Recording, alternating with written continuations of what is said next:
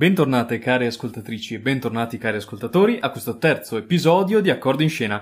Qui con voi Alessandro Buongiolo e Pietro Casa, benvenuti. Benvenute.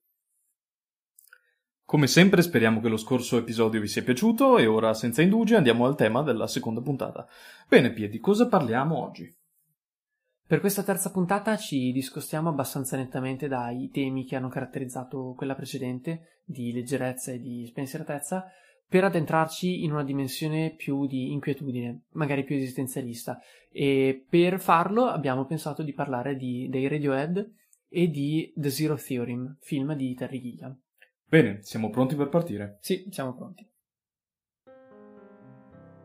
Secondo elemento di novità rispetto ai primi due episodi è che questa volta iniziamo con la componente cinematografica invece che con quella musicale. Detto questo direi che lascio la parola a te Ale. Allora Pie, con l'episodio di oggi parliamo di uno dei cineasti americani forse più particolari ed eccentrici dello scenario statunitense. Terry Gilliam, nella sua carriera, prima da attore comico e poi da regista, ha sempre tentato di descrivere il mondo come una folle giostra, in bilico tra l'eccentrico e l'assurdo. Da questo punto di vista, la sua carriera, lanciata nel collettivo comico dei Monty Python, è un perenne tentativo di dissacrare la realtà, mostrandole la natura paradossale e contraddittoria. Significative sono le prime opere cinematografiche ideate da Gilliam proprio in quel periodo.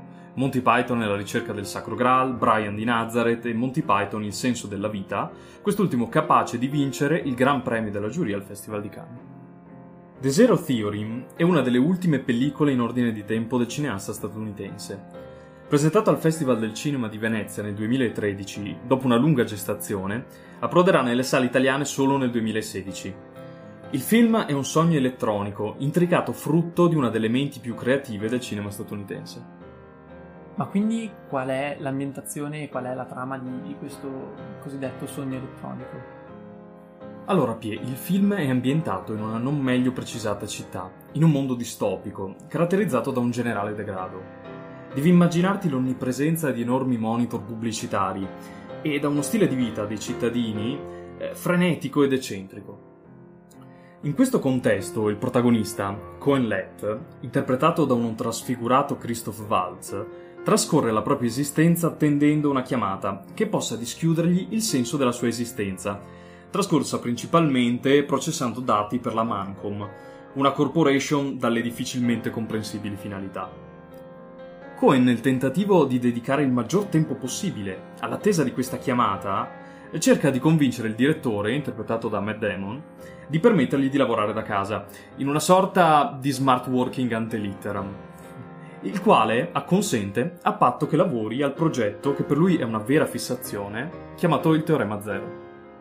Il teorema zero dovrebbe spiegare in un misto tra esoterismo e scienza l'equivalenza tra il tutto e il nulla, il che in qualche modo dovrebbe dimostrare la teoria del direttore secondo la quale il fine dell'universo e in generale dell'esistenza è per l'appunto il nulla. Il film ripercorre attraverso una trama paradossalmente semplice e lineare il travaglio esistenziale che il protagonista vive, divorato dallo spasmodico tentativo di dare un senso alla sua esistenza, appunto nell'attesa di questa chiamata, ma al contempo impegnato in un lavoro che è una sfibrante rincorsa verso il nulla. Gilliam con questa pellicola riproduce un incubo distopico, all'interno del quale lo spettatore rischia quasi di annegare.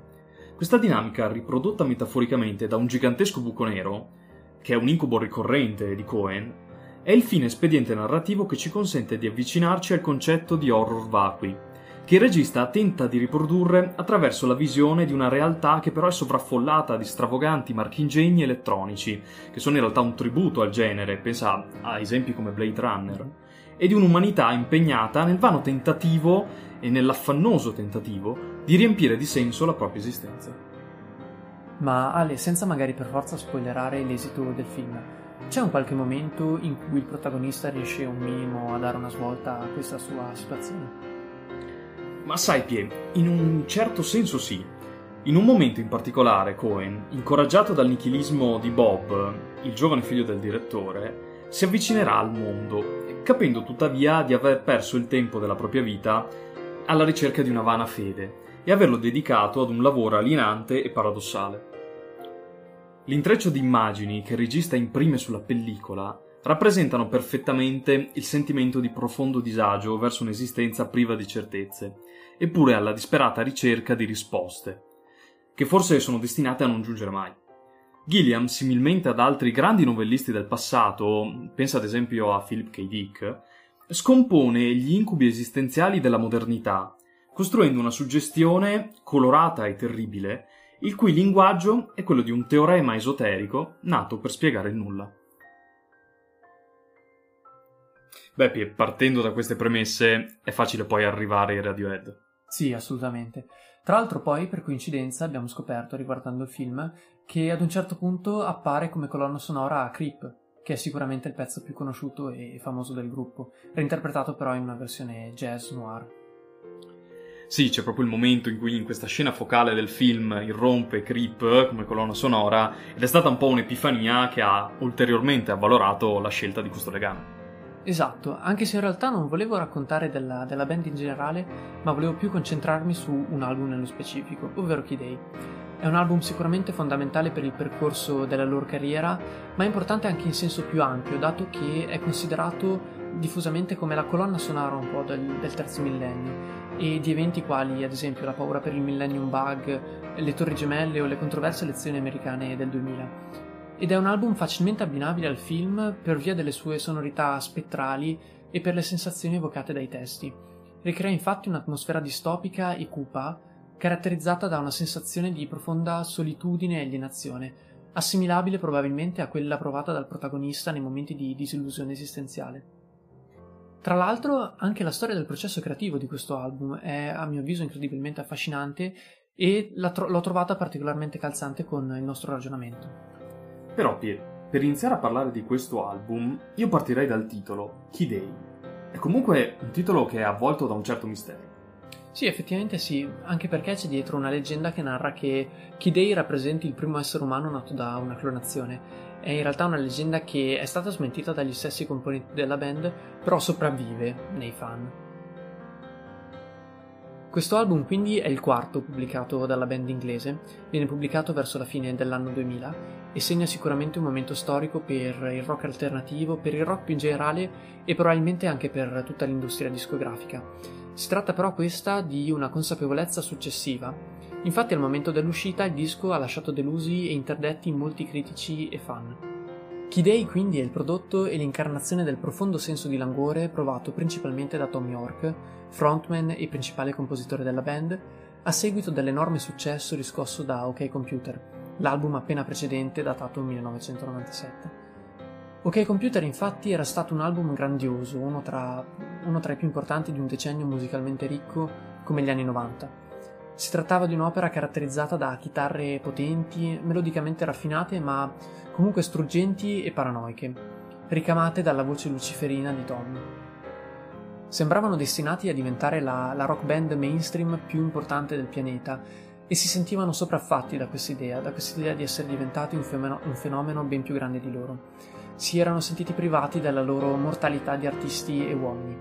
Viene da sé che persero completamente l'ispirazione e la voglia di suonare per circa tre anni, ma per loro fortuna erano diventati già abbastanza ricchi da potersi permettere un lungo periodo di pausa. Quindi, mentre il mondo aspettava la loro consacrazione definitiva, con qualcosa che seguisse un po' le orme di OK Computer, loro si chiusero in studio per i tre anni successivi e smantellarono e reinventarono completamente la loro musica. Un'espressione che mi suggestiona particolarmente, che ho letto in una recensione di Rolling Stone, rappresenta il loro lavoro non come un mischiare le carte nel mazzo, ma come bruciare completamente questo mazzo e crearne uno nuovo. Infatti vengono smesse le chitarre, che è un'operazione sicuramente complessa, soprattutto per un gruppo di 5 persone composto da addirittura 3 chitarristi. Al loro posto vennero inseriti sintetizzatori di tutti i tipi, voci distorte e drum machine. Le sonorità diventarono fredde e metalliche, aliene, disturbanti, e si, infatti si prova quasi un senso di fatica al primo ascolto dell'album, sino poi a rendersi conto che in realtà ci si sente in qualche modo profondamente in sintonia con queste sensazioni. E giunti a questo punto della narrazione, Pie, ti chiederei di parlarci di qualche brano che ci cali un po' nell'atmosfera di questo album. Certo. A questo proposito io avrei individuato quattro pezzi che a mio avviso costituiscono un po' la, la spina dorsale dell'album, un po' la struttura fondamentale. La prima traccia è ovviamente quella di apertura, molto molto d'impatto. Eh, si tratta di Everything in its Right Place. È un pezzo che è dominato da una melodia sintetica che perseguita l'ascoltatore. Tom canta di essersi svegliato succhiando un limone, eh, non capisce quello che gli viene detto, ma tutto è compiutamente al proprio posto immutabile e solenne. Segue poi, subito dopo, il pezzo omonimo all'album, Key Day, per l'appunto, in cui si sente la voce distorta e incompre- incomprensibile di Tom che viene accompagnata da ritmi assurdi e da una melodia paradossalmente semplice e familiare.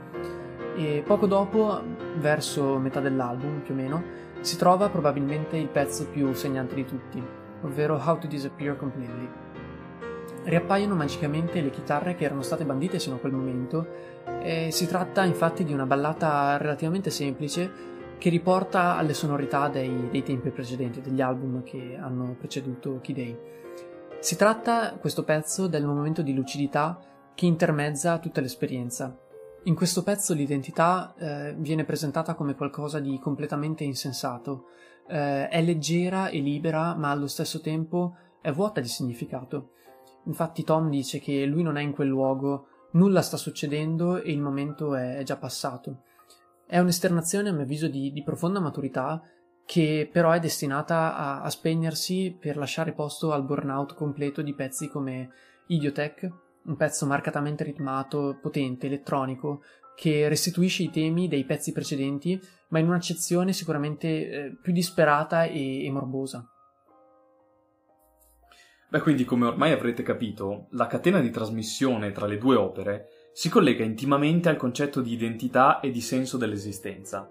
L'errore che Cohen, il protagonista di, The Zero Theory, comprende di aver commesso è infatti legato alla sua spasmodica ricerca di un senso che sappia spiegare l'essenza della realtà e la propria, appunto questa chiamata che lui attende. Errore questo fatale, che lo porterà all'attesa fideistica di una risposta che non può arrivare in quanto essere finito, gravato dalla responsabilità individuale di costruire il significato della propria esistenza. Diversamente, la realtà, l'esistenza intesa come universale stato delle cose, non può avere spiegazione. Come enunciato dal teorema zero, il tutto è il nulla. Tale concetto, forse inconsapevolmente, sembra però essere invece chiaro alla band di Oxford, che, da quello che ho capito, trovandosi nel cruciale frangente della loro carriera che richiedeva una scelta dalla portata esistenziale, ha saputo negare ogni legame trascendentale tra la loro identità e il tutto. Dalla consapevolezza della finitezza che caratterizza l'artista, in quanto uomo, nasce Kidei, opera di negazione della rigidità artistica, che la perpetuazione della loro musica e del loro successo avrebbe rappresentato.